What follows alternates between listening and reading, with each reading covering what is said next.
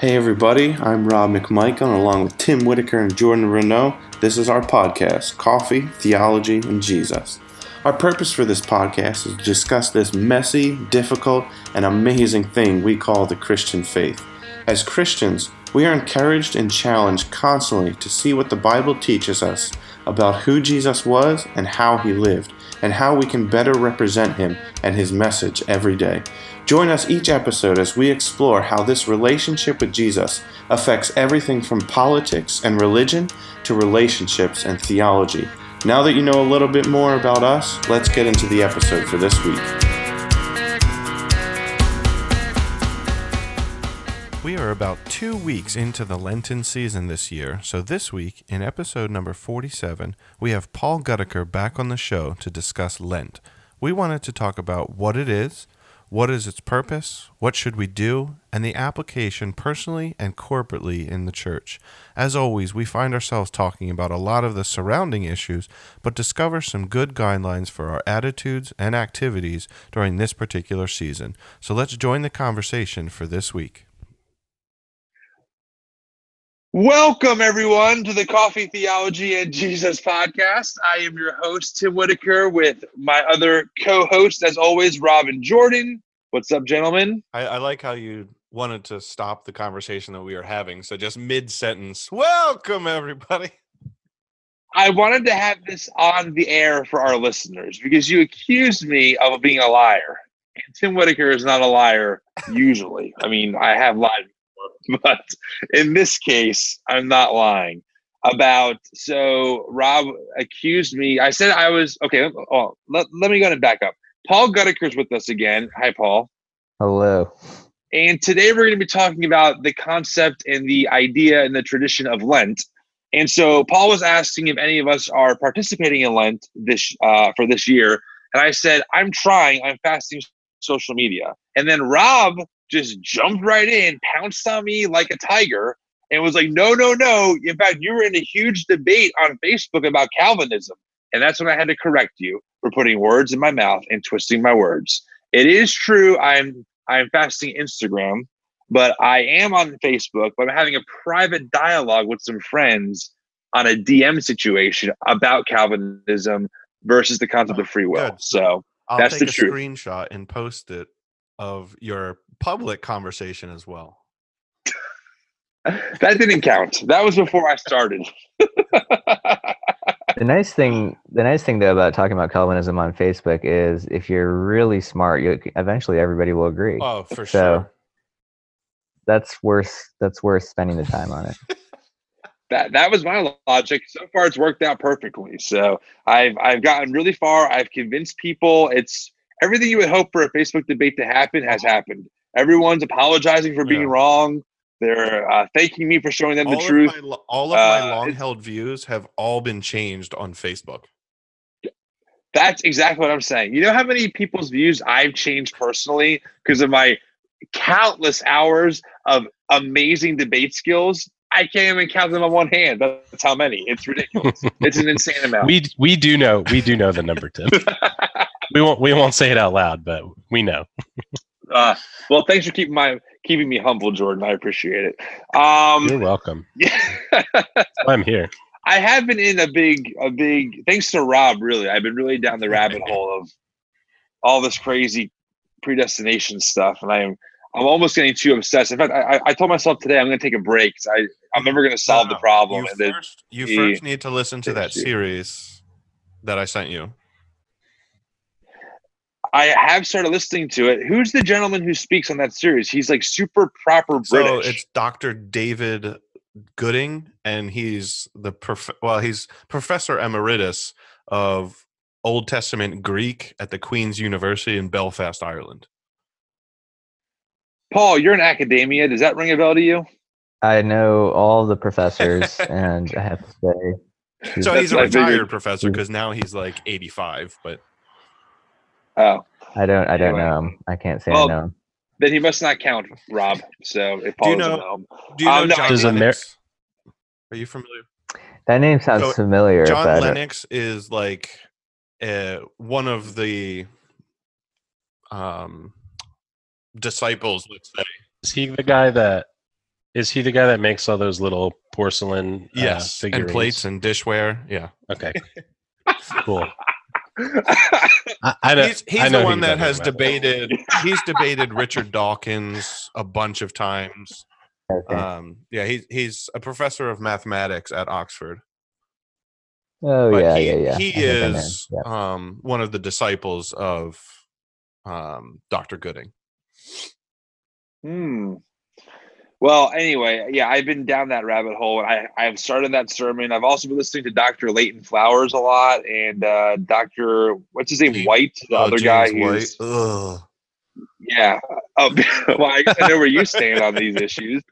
Um, I do, I do hope that one day in the future we can have a good podcast episode about Calvinism and some of the worldviews that it tends to hold. I think at this point right now, and subject to change because you're always discovering uh, more truths about Scripture. I'm probably pretty far away from an from a pretty holistic Calvinistic worldview. Like I really couldn't agree with most of it at this point, but that might change in the future. Who knows? But anyway, um, yeah. So I've been down that like crazy. I mean, I'm I'm happy I have unlimited data because I'm just on YouTube while I'm driving, just playing videos like 24 seven, and then YouTube does like the recommendation. So it's like so and so's like proof of why Calvinism is totally false. Then the next video is why that person's video is totally false. And you're like, oh, the rebuttal of that guy's rebuttal. So um, you can really get into a whole rebuttal kind of situation here on YouTube and just never stop.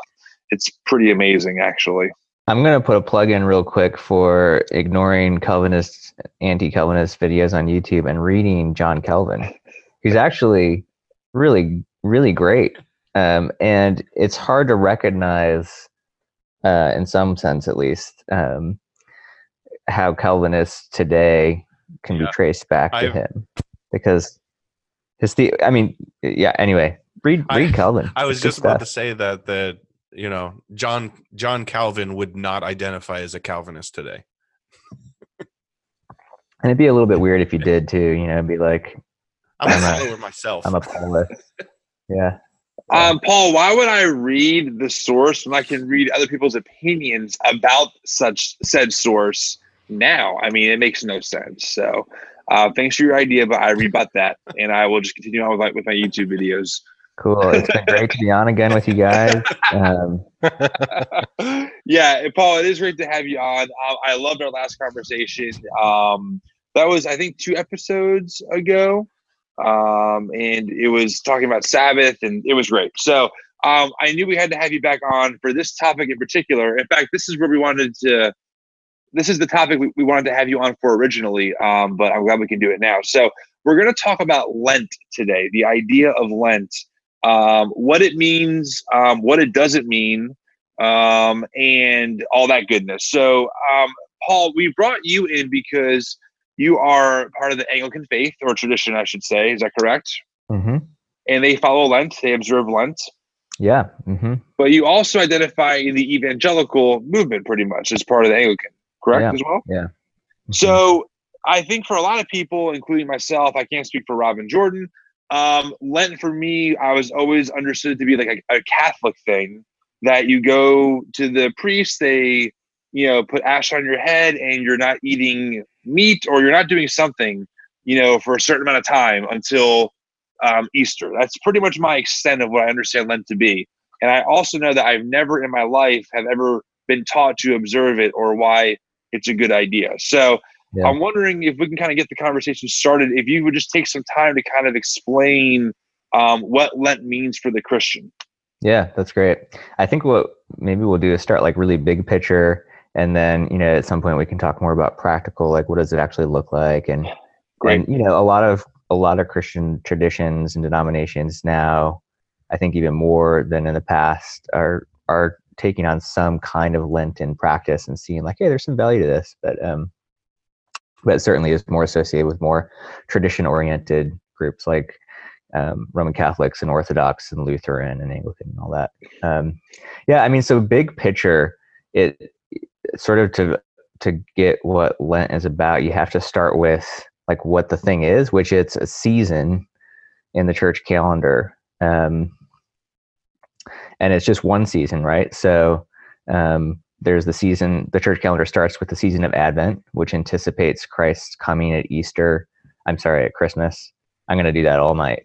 Um, no problem. Christ, Christ's first coming at Christmas, and then looks forward to his second coming. You have Christmas, which isn't just a day, but an actual season, right? 12 days of Christmas. Um, you have Epiphany, which is sort of um, the uh, Christ revealing himself to the world. Um, it was we it begins with it when he was um, brought to the temple, right, um, and sort of made public in that sense. This is the Messiah. Um, and then we have Lent, which precedes the season of Easter, and that's really important to keep in mind because Lent is forty days. Um, for this varies from the Western Church to the Eastern Church, but for the Western Church, the 40 days starts with Ash Wednesday. Sundays don't count, right? Sundays are always feast days, not fast days, even during seasons of fasting. And then you get to Easter, and Easter is 50 days long. So Easter is actually longer than Lent, which is significant. We might come back to that. But the reason I think need to start there with the church calendar is that part of what I think the church has recognized, and there's biblical reasons for all these different seasons too, but part of what the church has recognized is that um, we need to order our time not by um, the whims of a particular uh, culture or of what our sort of bodily desires are or um, or some sort of secular events that we think are most important, but actually um, structure our time and live in rhythms that reflect Christ's um, life and passion and death and resurrection. Another way of saying why this might be significant is that um, the Christian life is complicated. like there's a whole lot of different parts to it. And one response to those different parts is to try to feel them all and think about them all and like press into them all all the time. Um, another way, which I actually find, at least for my personality, a lot more doable, is to say, here's a season where you're going to really pay attention to like one really important part of the Christian life, which is sin.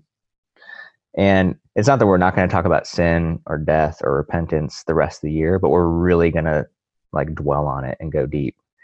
Um, that to me is more like, well, it's more like the rest of human life, right? Highs and lows, um, seasons. It's more like the natural world.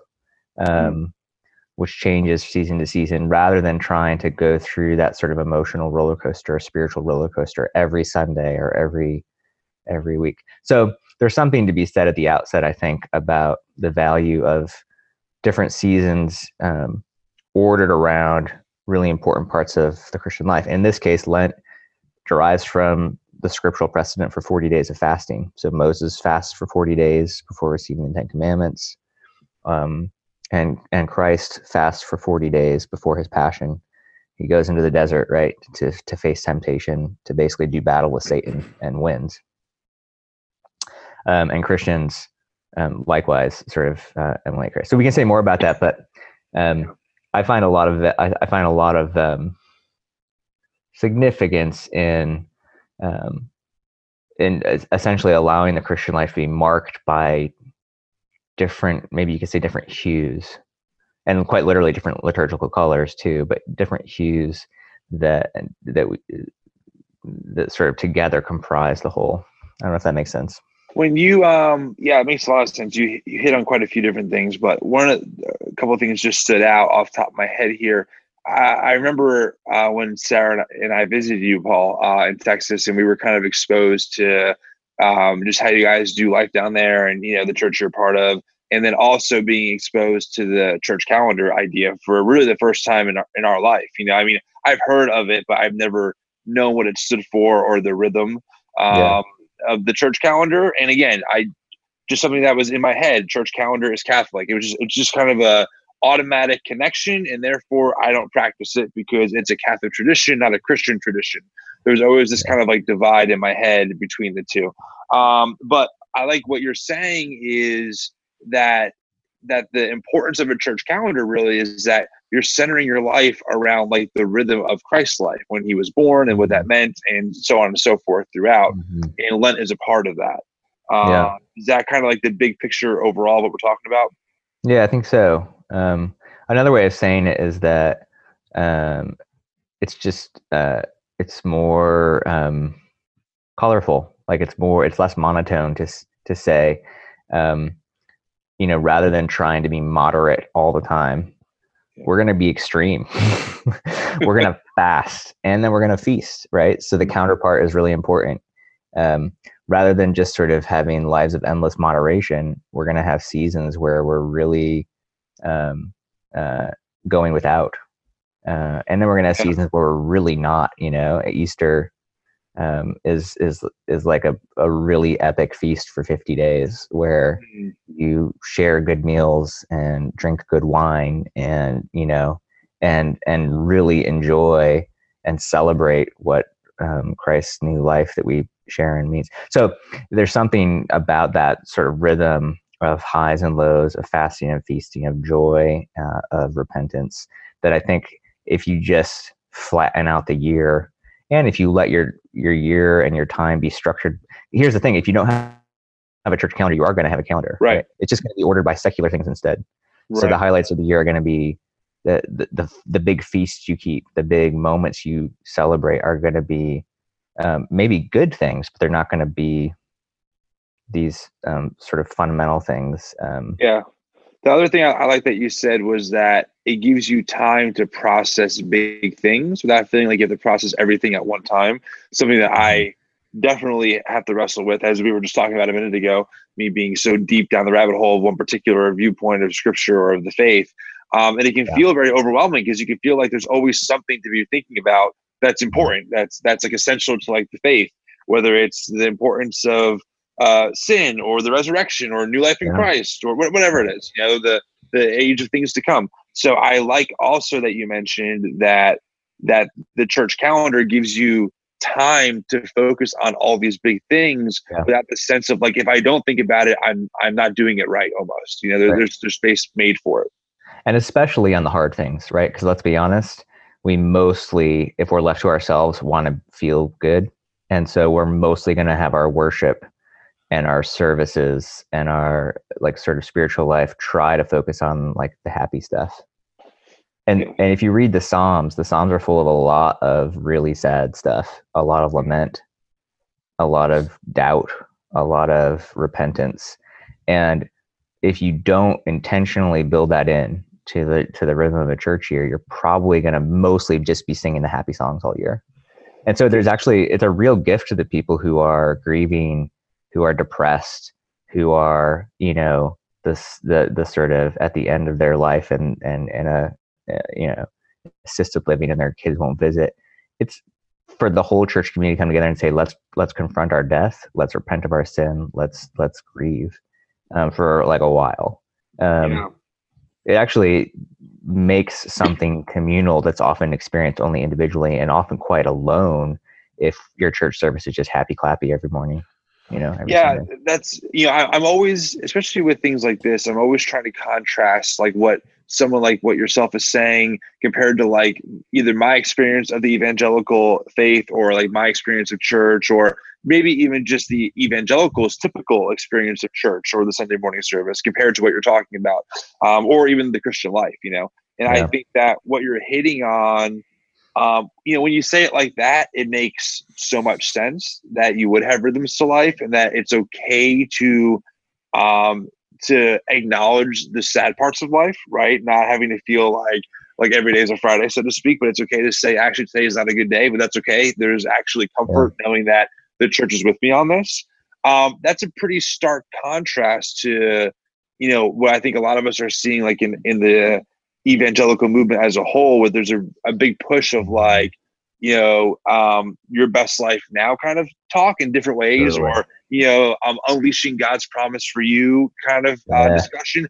And I- like you said, there's probably a place for that stuff, but when it's all that stuff, then what are you left with when things don't go that way? right well what you're left with is a false gospel right because you're left with a promise about the christian life that's just not what christ promises Yeah. Um, Yeah. So we definitely see that whole idea in Ecclesiastes. Um, what is it? Ecclesiastes three. You know, there's uh, in everything there's a season and a time for everything under heaven. totally. Time to be born, time to die. Plant. You know, pluck what's planted. Um, weep, be happy. All you know, we go through the whole thing. Um, and Yeah. so I I definitely get with that with that whole schedule of no let's actually make a time for this particular thing. Let's make a time for this because and and that in of itself definitely is not an unbiblical thing to do.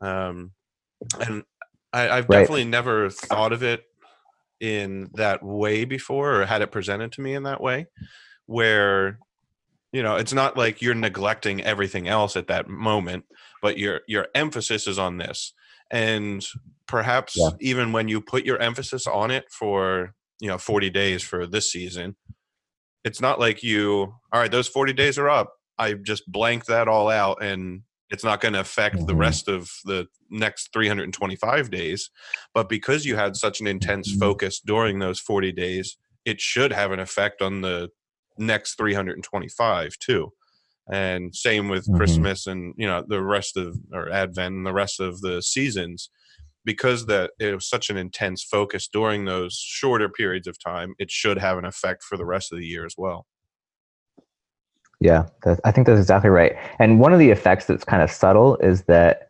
we like we live in a now culture, right? Where and, and the church can fall into this. We can fall into like, okay, yeah, we can talk about sin and grief and stuff, but like we got to get really quickly to like the Right. good stuff. You know, the worst thing, the worst example of this is a Good Friday sermon. Like it's still Good Friday, and people are talking about Christ um, being risen. It's like, no, like right now christ is dead and the disciples have lost all hope and they're despairing Right. we got to sit with that for just like a little bit Hmm. Um, but but we live in this gratification culture. This is this, this is the problem with christmas. Like if you don't have advent before christmas what you get is by the time christmas day comes you're exhausted. You're sick of the songs. You're sick of the food. You can't wait to be done with it and start your diet because the new year's coming. And you, you've been you've been partying. It's like it's like inviting all your friends to your wedding and partying for like three weeks and then as soon as the wedding service is over you're like everyone leave you know? Because we're tired of each other. Um, whereas advent is like wait delay that gratification. Hold on. Um, long for it. Let yourself feel that longing and like don't gratify it yet. Because that's ultimately what that pointing to is you're longing for christ to come and make all things well. Um, so don't scratch that itch you know? Hmm. and it's, it's similar with lent like if you're gonna feast for 50 days you better darn have fasted you know? Like you, you you have to again because this is part of this is part of the christian life the christian life is take up your cross and follow me. And lent is ultimately about 40 days of looking toward christ's passion taking up your cross and following him to to calvary.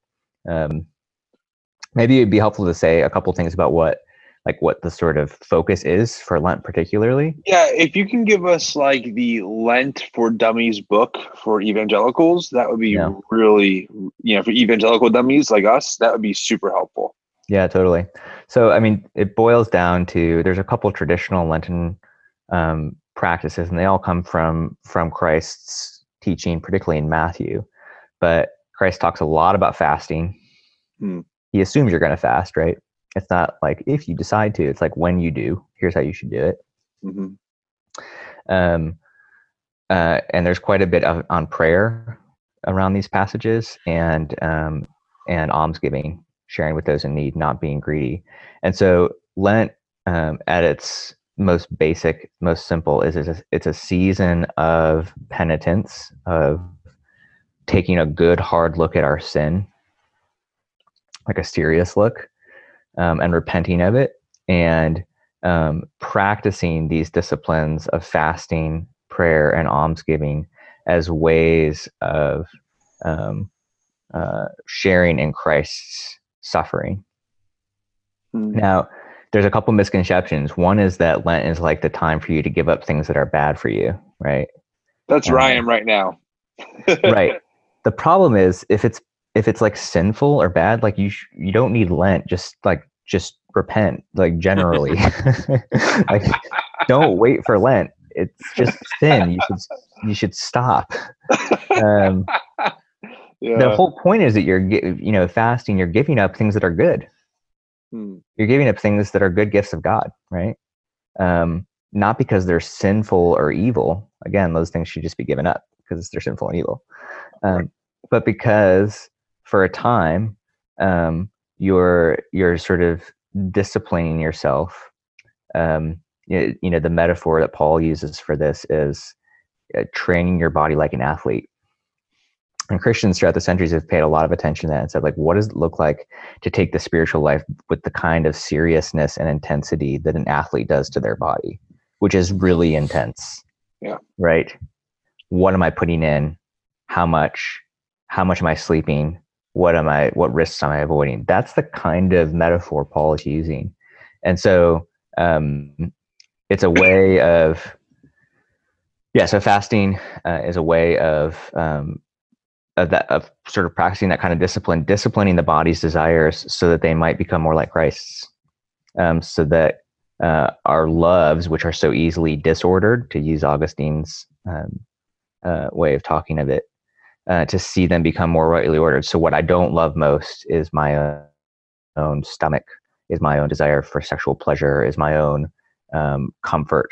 That I love those things actually the proper amount, which is to say much less than Christ and much less than my neighbor. Uh, Paul, um, are you saying that you should fast sex for 40 days? I, that that was definitely Mm. part of it was uh, abstinence. It's often been a part of it. Yeah, it's often been a part of it, which isn't um, I don't know if I can do Isn't it, that- guys. isn't that common, but it um, but it's worth noting that Paul seems to assume this is a good idea, Mhm. like some kind of Yeah. abstinence, right? Yeah. You don't hear that preached on very much. Well, well, yeah, I was Um, going to ask you, like, is there like a certain, like, are there things that are specific that like the Christian should be fasting, or is it kind of like look at your life and like think of things that you are really dependent on consistently? Yeah. Like, for example, you know, I mentioned kind of joking, like I'm off Instagram for Lent, but like, is that like a legitimate thing to be fasting? I mean, it's social media. I mean, it's not. You know what I'm saying? Like, Well, it can be. kind of It definitely can be. Yeah. Yeah. I mean, the question of what you choose to fast from or not is an interesting one. Um, actually, before we talk about it, I just want to say one other thing about the basis. The Oh, other sure, part of it, the other part of it, which is really obvious on Ash Wednesday, is hey, you're gonna die, right? Like Mm. each, you're you're going to die. Um, it could be really soon. It could be years from now, but there's gonna come a time when you will be utterly alone before um, your your death, um, and and and and enter into that darkness. Um, and it's a really central part of being a Christian to remember this, to remember that we're not going to live forever. Mm. Um, now, of course, our hope is the resurrection, and we will um, be resurrected, and we will be judged, and um, and uh, enter into to glory. But um, but we don't get to skip over the part where like this body is going to die. So Hmm. um, another key part of Lent is confronting our mortality and our um, not just our sinfulness and our weakness, but our the fact that we're terminally ill and we're all um, so you know you start there with the ashes on your forehead from dust you came to dust you shall return um, Mm. because because repentance necessarily includes confronting this. You know, our our priest Father Lee, he'll um, take a time, take a day during Lent, or more than a day sometimes, to go over the things that are need to be in order for his death. Right, like look at his will again, look at his funeral plan, update the list of passwords to different things that people will need. You know, um, to be able to access and he does this as a spiritual discipline this is a way of saying like i didn't die this last year but i'm going to die Hmm. um anyway that's just one other key the mortality part of it's one other key part before we get to the practices Well, I mean, before you move on, I mean that let's sit there for a minute because I um that is something that no human i don't care what you believe uh, you know christian or not like no one really wants to confront or think about that day you know that the fact that uh, in one sense it's something that happens to every human but we treat it like it's so like like it's really it's really like like like, like the rare shock. Like whoa so and so died? You know it's like well that at some point will happen to every human that has ever lived. But even for me it's hard for me to even think about my own death. You know the fact that one day i won't be here anymore and most likely unless christ returns which i think is unlikely right? Um, but if if everything goes according to plan the world will continue on and i will not be here. Um, and that is again i'm just thinking it through mm-hmm. um, with like our current evangelical state as like a church culture I don't even know if we our answer to death is like, don't worry, you're you're gonna live forever. Like, don't think about it. Like, you'll just be right into glory. And yeah, you know, there's not that sitting of like, well, let's let's be somber and sober minded that we are going to pass from this earth to the next, you know, kind of thing. Yep. Um, so it's very interesting that, that that you bring that up because I think that's something that you know is scary, but also, like you said, necessary and really healthy ultimately. Jordan, Jordan, do you have any thoughts? He's been patiently waiting and quiet. I'm no, I mean it's good. It's good to to listen to all this stuff too.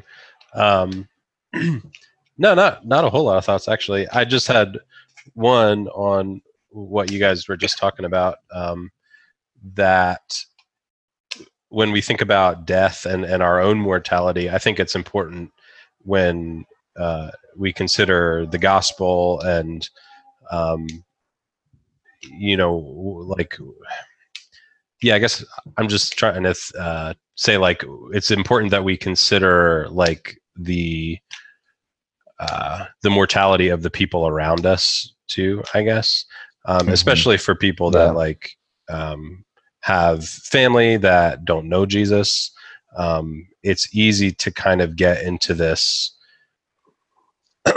um, I don't only say this because you know I've experienced it with uh, people in my own family, where you kind of just continue assuming in some way that you know this person um, is going to obviously uh, pass into glory also you know that this person's going to be there. And we don't necessarily think about you know well are you sure about that? You know are you sure about does that person mm-hmm. actually know jesus? Um, you know have have you shared that with them? And it's a that's a hard thing to confront especially i think family is is a huge one um, but i mean certainly like close friends too um, but just the people you know in your life in general and and you kind of i think a lot of us will try to or just kind of do it without even thinking about it, but just kind of ignore that um, aspect of yeah. uh, this life that the people that we know are also going to die um, and are going to be mm-hmm. confronted with that same judgment. And that I think, well, you know, while we're dwelling on our own death, I think that's an important uh, thing to yeah. dwell on also. Yeah, I think that's right. Yeah, there's a sense in which this this part of the difficulty of what you're naming jordan is that culturally like you said tim we just we just really don't want to talk about death yeah. at all. So um, people people who don't especially i think people who don't have a have christ don't know christ don't have the gospel uh, are reticent to think about death or talk about it. But it's it's also a problem within the church too. We you know it used to be that your family died in your home and you laid the body out and people came by into your parlor or whatever and, and, and paid their respects. And then you went and buried it. And you might have buried it in the churchyard where you'd walk by it every morning on your way in and remember. Mm. And now we, you know, we quickly shuttle people off um, and let professionals take care of it and sanitize it. And we don't even use the word death, you know, because we use euphemisms. We they passed away yeah. Um, you know, because we really don't want to look at it. Hmm. And that makes it harder in a lot of ways to share the gospel, to witness to the gospel, because nobody wants to think about it or talk about it. Um, and and part of what I think we can do as Christians in our witness, and part of what I think Lent actually can be, is saying, "Hey, we we're the ones who are willing to take a really hard look at this, and um, and to deal with it, and to think about. It. You know, the early church was famous for burying the the bodies of poor people who died without any money for a funeral or a grave." Um, as a way of saying this is a person made in the image of God. Their body demands dignity and respect, and um, and and we'll we'll do this. You know, um, mm. I think the church today can have a similar kind of witness by being the ones who sort of look death in the eye, look mortality in the eye, um, yeah. and recognize that our sin is what this is how serious our sin is. Right. So. Right. Um, that's why you start there and Lent. Your sin is this serious. You know, when I when I carried James, who's two years old, up to the front and he gets ashes put on his forehead, and I think like he's going to die. Either I will see him die, which would be terrible, mm. or he will see me die, which also will be terrible. Right. But one of those is going to happen. Right. Um, and that's that's how serious this repentance needs to be, because mm. that's how serious the sin is. So it's almost like you tie in that really death and we we know this is the ultimate consequence of sin but it's it's like taking a look at that in the face and saying no this is how serious it really is like it's not this is beyond just the the theology of death i'm looking at another person that will pass away one day if not yeah. myself and that's because of the consequences of sin yeah and lent is meant to continually bring us back to confront our own sin you know one of the dangers is it com- becomes another source of pride look at how holy I am. Mm. Wow, I really care about, you know, my faith and and or or to look down on other people who aren't, you know, fasting and like as soon as it makes that move, you've missed the whole boat because the whole boat is you, your sin is why Christ went to the cross. Mm. Um, and confronting that again and again, which I mean, so another another myth to explode about Lent is it's not about being perfect. In fact, like you're very much not going to be you're not going to keep your fast hmm. and if you if you actually think you're doing it perfectly again you're missing the whole point because the whole point really is, really yeah the whole point yeah. is that you've messed up way more than you can fix um, that doesn't mean you don't try. That doesn't give you license to sort of be like oh there we go again. Right. You know, haven't kept it a single day all 40 days. Right. Um, but it's it's it's acknowledging like this is not about you performing. This is not about you feeling like you're boosting up your spiritual points. It's confronting more than you ever had before your your failure and your sinfulness. Huh i think that's important to note because i again i had the perception of like wow like people who must be able to fast 40 days like that's impressive but lent yeah. is almost kind of proving to yourself like actually you're probably not going to be able to do this all the way and that's just more evidence of why you need you know jesus yeah, totally. why you need to confront yeah. your humanity I think that's missed. Sorry, Rob. I think that's missed a lot. That whole the whole side of it that you've been explaining, Paul. That it is about your sin and it is about your inability to um, reach that perfection or um, accomplish mm-hmm. anything on our own um, I think when most people think about Lent, it's just like you like you were saying well, that point of pride almost like look what I can give up for 40 days or you know yeah. I'm going to pick something small so it's easy and I can accomplish it so I can feel good about myself. yeah. Or I'm going to pick something really hard. Right. Yeah. It's much, either hard so people will look at me or it's easy yeah. so I'll like feel sex. good about myself. yeah. yeah which is part i mean back to what your question about what to do what to give up or whatever this is part of why there's a lot of wisdom in letting in just going with a with, a, with what a community is doing because you can easily fall into your own little games and pride and stuff. Mm. so i find it really helpful to just be like well you know christians have generally always given up things like meat and drinking um, and sweets. And those are pretty just like tangible and like that's a pretty good starting point there's a lot to be said i mean i think that the social media fasts or the i'm going to take a break from you know or cut back my tv watching or whatever like these sorts of things are valuable in as much as they create space for prayer. Yeah. But there's something to be said for practices that involve your body because it turns out that our bodies are part of our spiritual life. They're not like just a bonus that we're waiting to shed. And um and they're they're part of our sinful life, right? And they're part of what we're wanting Christ to remake.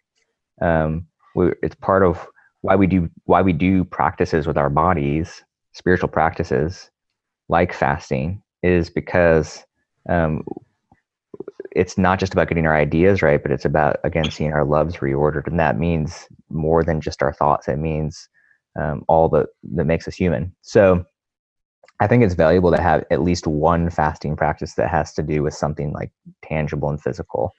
Mm. Um,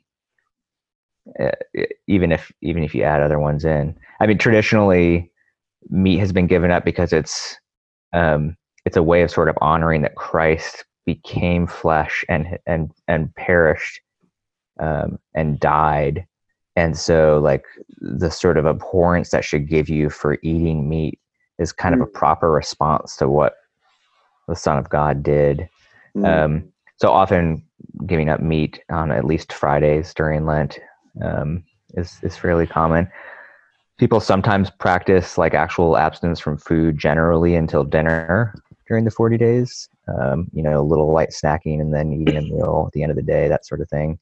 Um, but there's a whole bunch of different traditional fasts you can look up. Different traditions have different ones. Um, and and oh, sometimes how, they're oh, sorry, go ahead. counterintuitive. Uh, I was going to ask, how important is it for Lent to be celebrated, or I guess um, participated in, in the context of a healthy community that's doing it with you? And what does that look like? Yeah, there's a there's a tricky balance there because one of the things that Christ makes most clear is like, hey, don't tell anybody. yeah. Like, don't show off how good you're yeah, fasting. Don't, don't go in right. there looking all sickly and saying, "Well, I'm fasting." Exactly. Exactly. so there's a lot to be said for keeping it as secret as you can at least parts of it. Um, you know, there's other little rules like hospitality always trumps it. You know, if somebody has you over for dinner and they cook you a nice whatever, mm. it's it's you eat it. You don't even bring it up. You know, like mm. their hospitality is the trump card there. Um, so there's something to be said for individual and and working out in prayer and with a spiritual director or a, a mentor. Like, hey, you know, what's a good discipline? um, and and conf, you know confessing failure and, and that sort of thing on a really private basis. Mm. There's also something to be said for like, look, we're all in this together, and it's a lot easier if we're all like, yeah, we're not eating meat this you know Lent, okay, um, or um, or or at least the the communal commitment to not let anyone. The the beauty of doing something communal like Ash Wednesday is it's not about how pious you are; it's the whole community. We're all in it together. Nobody's better than anybody else. We're all to die. We're all sinners, and we're all taking a look at that. Um, nobody's special in that sense, right? So I, I, I, mean, I think you need you need parts of there both. Um, if you're in a church that doesn't have a strong emphasis on Lent, you know, I can imagine like a small group or a group of friends saying like, "Hey, let's try to like really pay attention to this these sorts of things this Lent and and see how it goes." The other thing that's really key about fasting, by the way, is that there's a direct connection between it and and giving to the poor.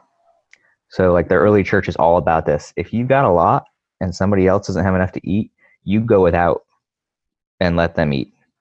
Um, and Lent is a, a season where you can really focus in on that. So it's just as important to give alms to to give to the poor during Lent as it is to have whatever sort of um, spiritual, you know, dis- other spiritual disciplines that, you, that you're you're taking on. Um, and there's, there's a direct link there, right? Like if you're not eating as much or you're not buying meat or not buying wine or something, you have more money. You actually can give that money away. You can also save some of that money for Easter when you're going to want like, you know, at least one good bottle of wine probably every day or every two days if you're if you're keeping a proper Easter.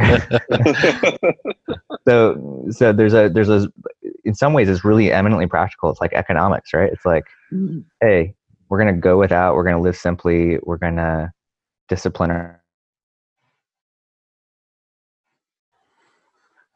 and it's also going to go to a really epic 50 day Easter feast because Christ is risen, and that's awesome. Now, would you would you say kind of the you know we we associate it with a tradition that uh, requires their adherence. You have to do Lent and you have to give something up, and in that extra biblical um, traditional approach where you know you you you get the flavor of Lent as we talked about. I, I think it's a the flavor of it Mhm. very biblical, but the keeping of it isn't like hey the as Not a specific command.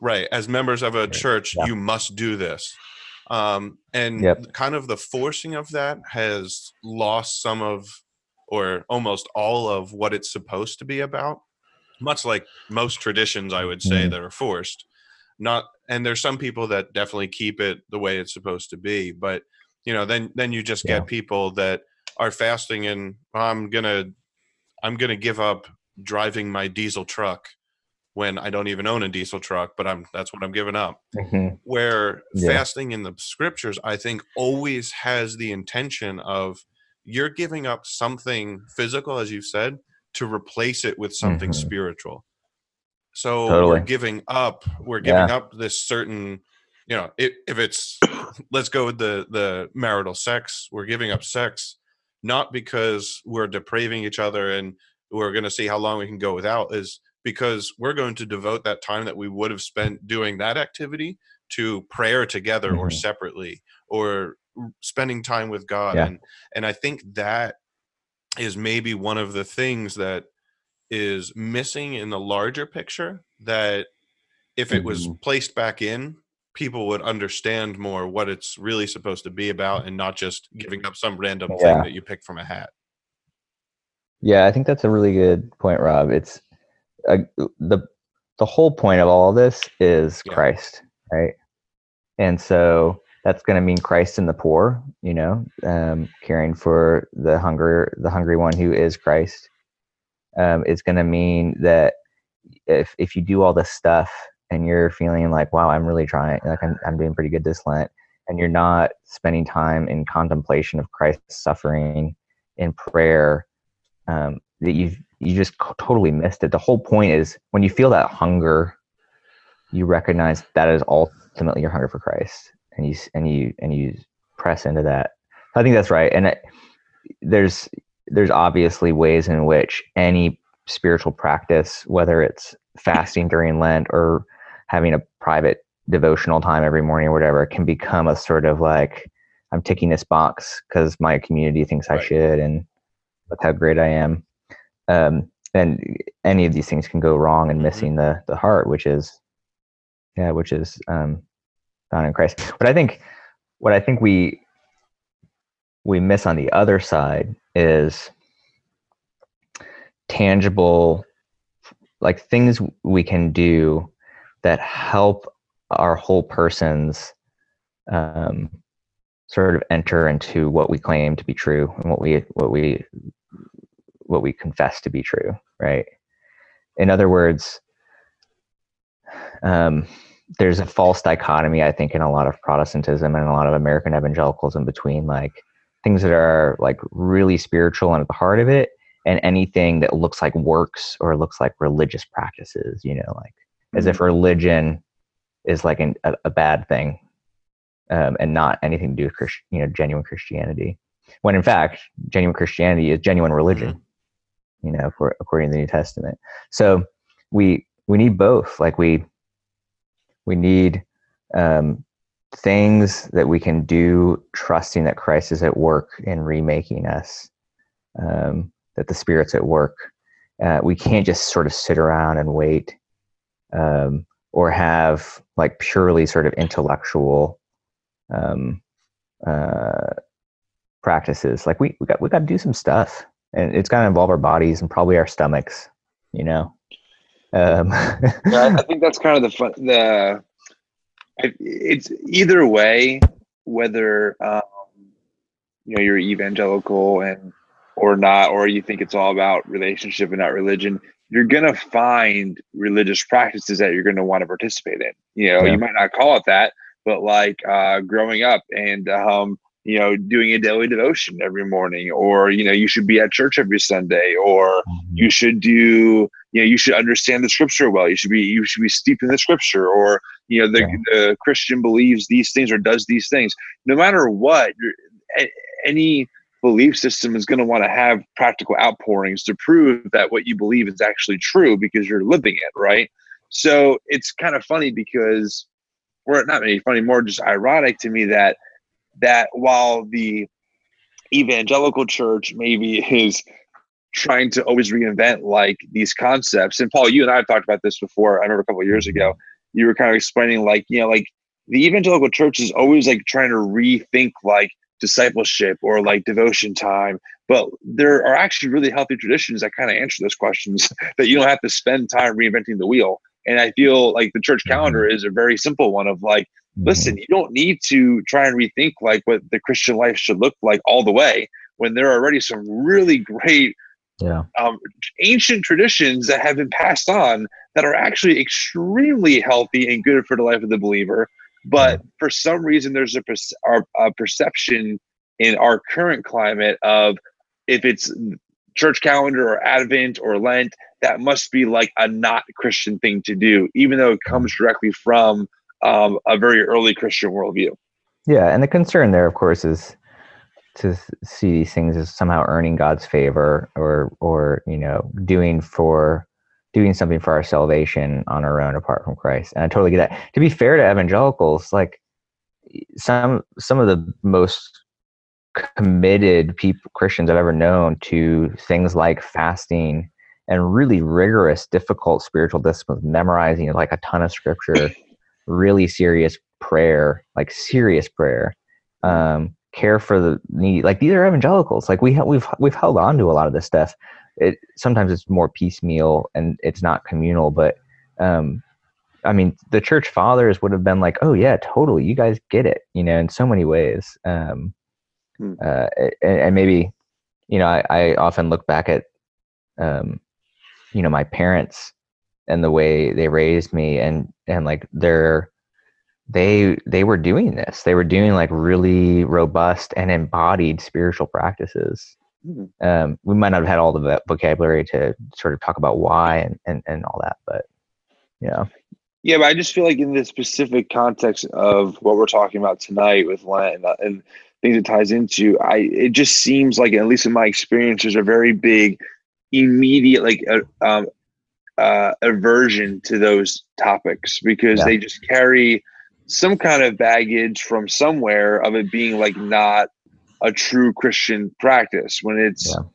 in reality probably a very healthy one that that like as we're talking about more and more is even challenging me to think about like what my rhythm in my life looks like you know um Mhm. so i don't you know i don't really know like how you i mean like okay so let's say someone's listening to this podcast or you know um typical evangelical and they're like wow like I never thought about this. This is really great. Like I'm really interested. Um, this is it just brings so much more life on top of what I'm already doing, just to the Mhm. life of the believer. Like where does someone like that start? Where maybe their Sunday morning gathering isn't talking about this stuff in you know with Lent or anything like that. What what what do you do with it?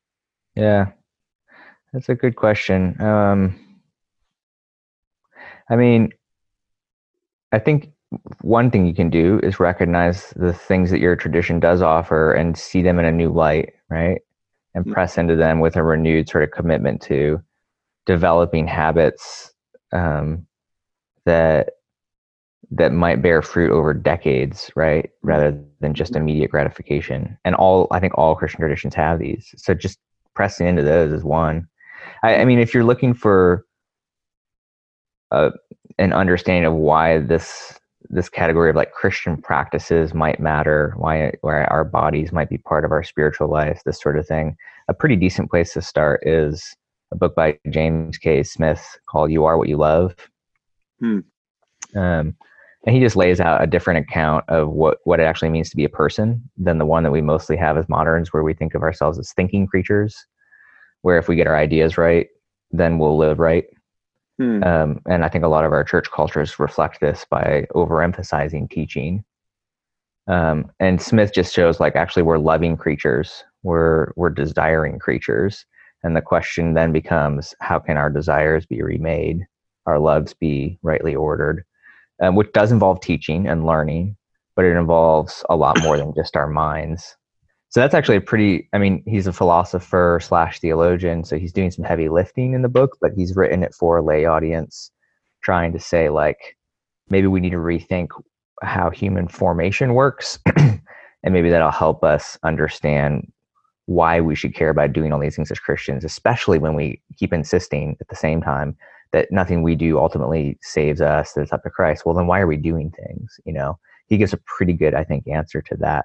Um, I was going to say not not to contradict what you said, Paul, about thinking um, or the importance of thoughts, uh, getting our thoughts right. I agree with what you said, but I was just thinking at the same time, I was uh, I think a good approach um, to all of this for a lot of people because I think a lot of people are at in a place where they don't really know what this is all about. Mm-hmm. You know, they don't understand the purpose of the church calendar.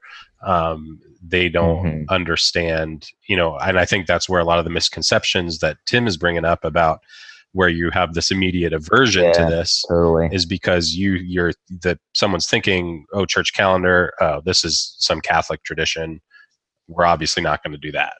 Um, but I think like yeah. when you can educate yourself right.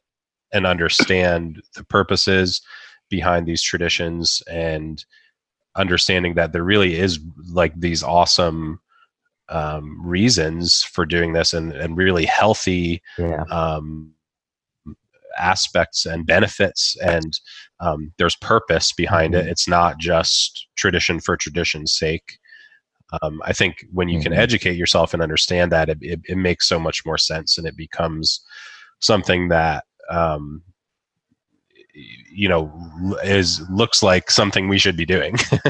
um, yeah, yeah totally. so I think like educating yourself and and even you know, and then being able to share that with with other people too.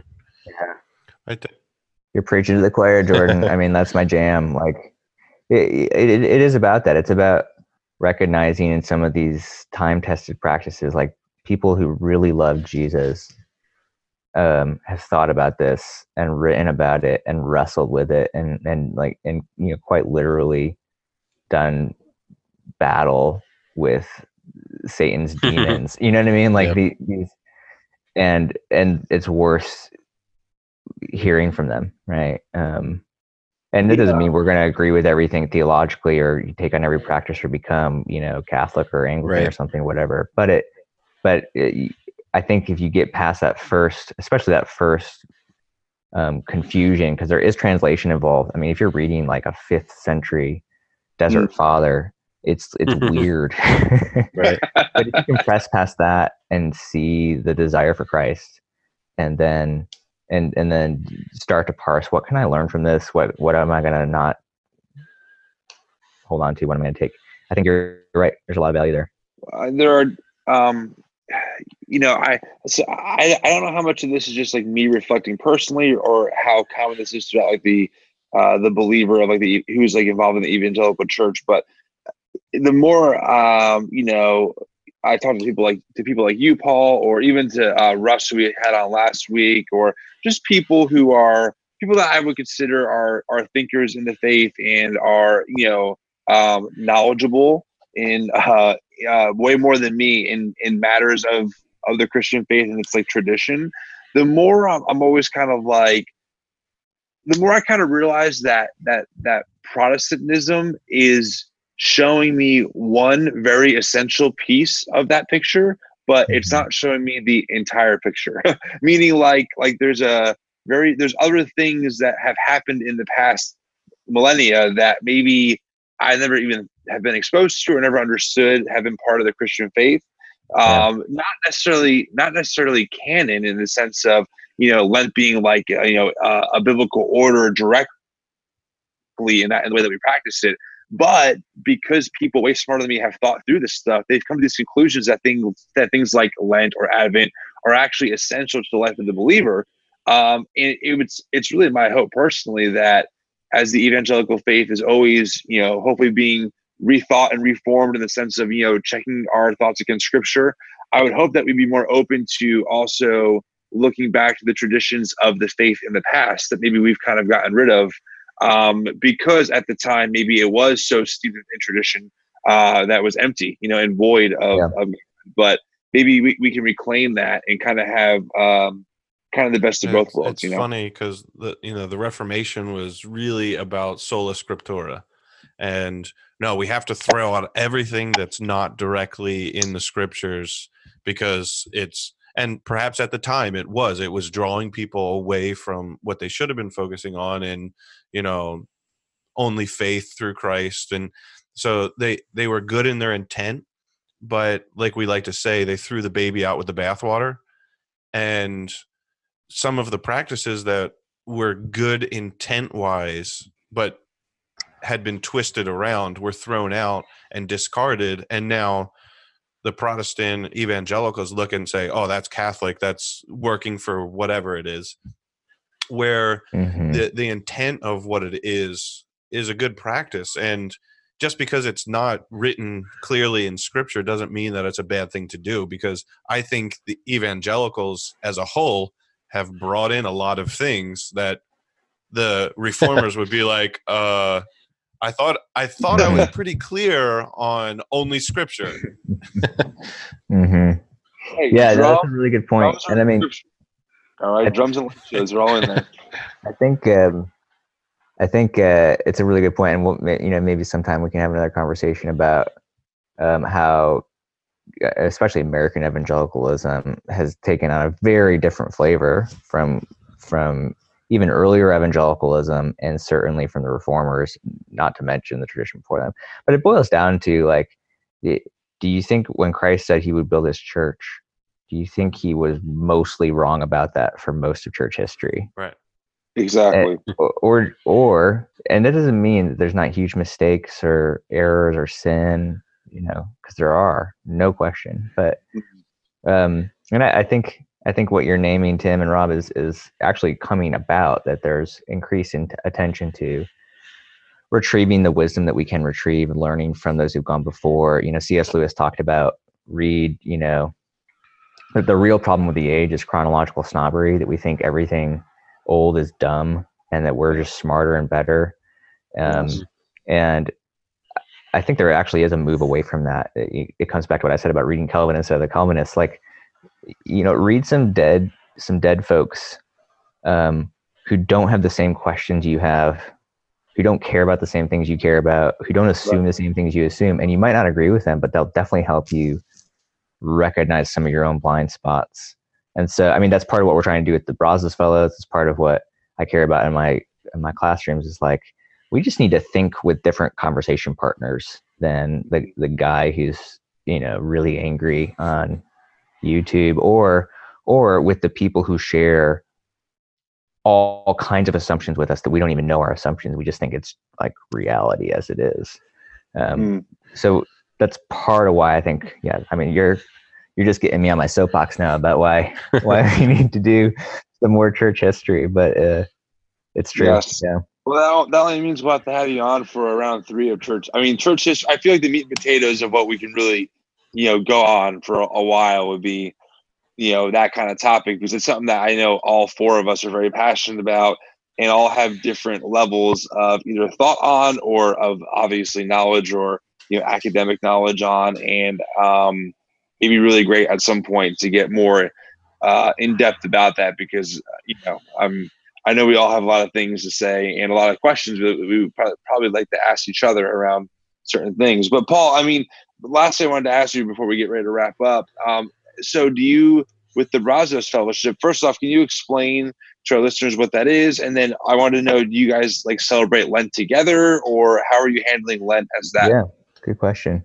Yeah, so it's I think I might have mentioned this on the last time, but it's a it's a sort of nine month program where college graduates or people who are sort of twenty somethings come to Waco um, to do theological study um, to do some vocational discernment to try to pay attention to questions of calling and to um, and to do this all in a community that practices spiritual disciplines together. So very much the language we've been talking about right? Like there's some practices we take on. We pray morning prayer together every day and um, and and and some other things. So so we do have a sort of small Lenten practice that we share together. I'm not going to tell you what it is, but um, and then people have their own in addition, and it's great because I mean, only one of them grew up sort of in Anglican tradition. Another one's been in an Anglican church recently. The other ones are sort of non-denominational, very different backgrounds. Cool. Um, but but we're all sort of recognizing the value of taking on some of these disciplines together. I mean, the, the hope is that we, what we're doing is building habits um, that we can sort of take with us, right? Where it's again, it's not just me every day trying to try really hard, but there's just some things I'm taking for granted that like this is part of what I'm. This is part of what my life looks like, you know. Um, yeah. Part of what my year looks like is, is some sort of Lenten practice, and I I don't think you even have to use the language of Lent to say like, hey, maybe take a month to really just pay attention to your sin. and don't do it on your own. Don't do it just in your head. Whatever you do. um, if you don't have a priest who will actually hear your confession, get a pastor or get a mentor. Um, but like really go there uh, and be like brutally honest um, mm. and repent. And you know, Scripture is really clear that when you do that, you're healed. Yeah. Um, it's not about getting forgiveness. Christ worked that out on the cross. It's about healing. Mm. Um, that's just true. I mean, that's that's biblically true and experientially true. Confess your sin. So I think, um, you know, I think the fellows who aren't Anglican are appreciating some structure for doing a thing that really any serious Christian I think should be doing at some point. And I guess that's what I'd say to you know folks who aren't in churches or traditions that have a Lenten thing is like, just um, uh, maybe especially if you're not going to do a whole Lent or a whole month like that week leading up to Easter, Holy Week, like really go there and, and um, do whatever it takes. You know, watch the Passion, um, uh, confess your sins, like grieve your sin, and and then get ready to celebrate because Christ defeats it all, defeats sin mm. and death, and and and and you get to party for 50 days. Although don't do, it's really important. Don't do the 50 day feast if you haven't done Lent, and don't do Lent without doing the 50 day feast. Both would be terrible mistakes. so you have to have you have to have both. NT Wright NT Wright says that the week after Easter, you should serve champagne with morning prayer every day, um, which I think is probably the most Anglican sentence that's ever been sentenced. I don't have statements like that in my head that they just don't live anywhere. like what? um, yeah, great stuff, Paul. I was really in preparing just to talk about Lent and everything. I I listened to messages on Lent and the history of Lent and the reasons for Lent on a broad spectrum from Catholic priests to Anglicans mm-hmm. to um, you know whatever denomination that's like reasons why you absolutely should not practice Lent. And it was funny because mm-hmm. one one of the reasons why they most people gave why not to practice Lent because they were like it's a Catholic tradition and if somebody at um, your workplace is like, well, I'm giving up you know tootsie rolls for lent and you then say, "Well, I'm giving up this for Lent," you're just you're just in with the Catholics now, and there's no differentiation between you two. and but uh, in my opinion, even you know after our talk and and thinking over all of these things, what a great opportunity to witness for the real reason for Lent. If you actually knew yeah. the history and knew the meanings, and were saying, you know what, actually, I am participating in Lent, and here's why, and you could give even some knowledge to your Catholic mm-hmm. coworker mm-hmm. who actually doesn't know why they're doing it. I'm not saying all Catholics don't know, right. just saying that. Um, but you could give some knowledge to both parties and say, you know, this is this is the real reason why we should be doing it, and and point everyone back to Christ. And it, it's it's funny that that's one of the reasons. Well, you don't want to be associated with them Catholics, but what what's wrong with being associated with fellow believers just no matter what denomination they're in if we can both totally. push each other closer to christ across denominations yeah. yeah that's right yeah and again i think we talked about this as sabbath there's certain Christian practices that are actually really good news to the world, right? And I think Lent is actually one of them. Lent's not something that makes you sad; it's joyful, actually. It's like, look, it is as bad. It's actually worse than you think it is. You're gonna die, and your sin's really bad, and you don't do what you want to do, and you hurt the people that are closest to you, and that's that's that's awful. Um, but we we want that truth. Like there's a Catholic theologian, Hans Urs von Balthasar. He's got an awesome name, and he says we actually long for God's judgment because we want to be told the truth about who we are, Hmm. and we're so unsure of who we are. And I think there's a sense in which Lent is good news. It's like it's worse than you thought, um, and Christ has defeated it. I mean, that's Hmm. really good. Yeah. Yeah. That is And good. news that we need to hear every year, not every year, every day, but like I need that gospel proclaimed to me again and again, right? Not just the unbeliever in my office who also needs it, but I, I need it proclaimed to me. So I wanted to go back to I think we talked about this even last time is um uh talking about communion weekly. Um especially lining up with what you were just talking about Tim is the constant reminder and I think that's that's why the weekly communion that's what it looks like in the New Testament, you know, the best we can piece it together was why did they why did they do this as often as they came together because they wanted to be reminded of the death and resurrection of Jesus. And in doing so it brought forth their sinfulness and brought forth the um the power and sacrifice of Christ. Yeah. and you know that's that's what the apostle Paul was talking about when he wrote you know um look over yourselves and think about are, am i even worthy to take this? And and look over what, how am i living and the thought isn't well you know what? I'm not worthy this week so i'm going to pass on communion. Actually the the intention of paul writing that is guess what? None of us are worthy but that's what makes this so great is we realize our own unworthiness and yet we do still come and we partake of the communion because it's what the lord intended and because that's what the whole thing is all about. Christ made it possible. Nothing that we did made this possible. It's everything because of what he did i think that's why it's so important. You know we we as most in the evangelical world is uh the communion we do it once a month or every other month or once a year. Why? This should be a, a weekly reminder. This is what christ did and let's be reminded of him and it puts a, it puts ourselves aside and exalts him I love that, Rob. I'll only change one word. It's definitely a reminder, but I think it's it's also a participation in the reality. It's a reminder of the reality, and it's a partition participation in the reality. We're actually enacting it and Yeah. entering into it, and that's why you can't just replace Yeah, it with you can't replace it with other reminders that might be more interesting or better because it's it's actually the reality itself that we we enter into. But yeah, as as totally. often as you do this you do show the lord's death until he comes Mhm. Wow. Yeah.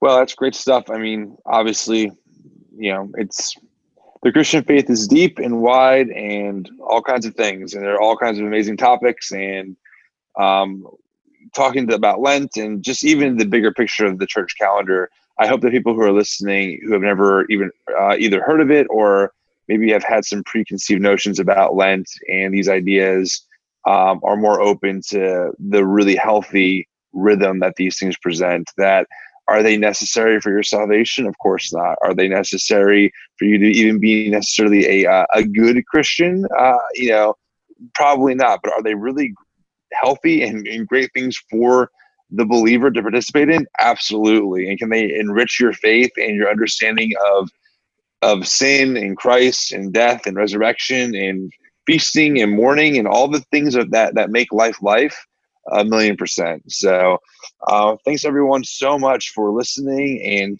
uh, you know tuning in and whether you're streaming or downloading or whatever. So, Paul, thanks for coming on. Um, great, Yeah. always great having you on. So, Thanks, guys. It's always great talking to you. Hopefully, we can do it again sometime. yes, we'll make sure that we put the um, Brazos Fellowship uh, stuff in the notes in the great. notes. check we're still out. taking we're still taking applications for next year. So if anybody uh, Right. wants to come down and and you know if we do another podcast during Easter, we can all make sure we have um, a bottle of champagne handy for recording. You you and I will, Paul. yeah. I think we'll lose half our audience. We'll lose two of them. So, um, anyway, all right, guys. Um, but a, a good podcast announcement is we so up until now we've only posted on iTunes, so you could listen to our podcast on iTunes and our website. Now we are on iTunes, our website, Stitcher, uh, Spotify, and Google Play Music. wow, Rob, look at you go, awesome. Guys. We're gonna hit the big time. This is it. Like it's official. I'm putting my two weeks in. You guys in? Just let Paul, you are in on the ground floor, buddy. I love it. Well, if you guys want to have a really heated argument about Calvinism next time, maybe we can get some more hits. Yo, I'm in. That was a joke. I'm not interested. I'm not interested in that at all. All right. Don't give the people what they want. Yes, exactly. Controversy. All right, And everyone. then a- after that, we'll have a, a talk about creation. Sounds great. Good job, Rob.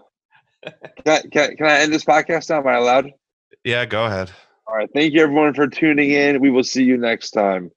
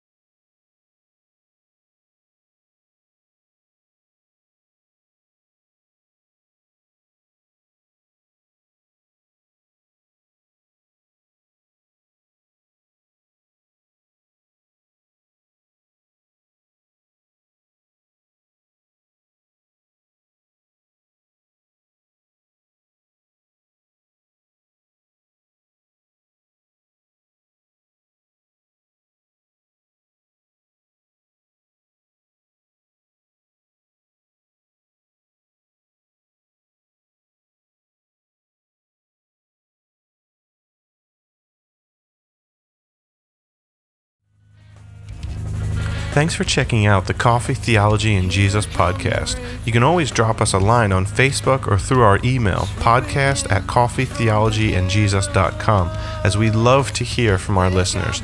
Until next time, drink coffee, discuss theology, and love Jesus.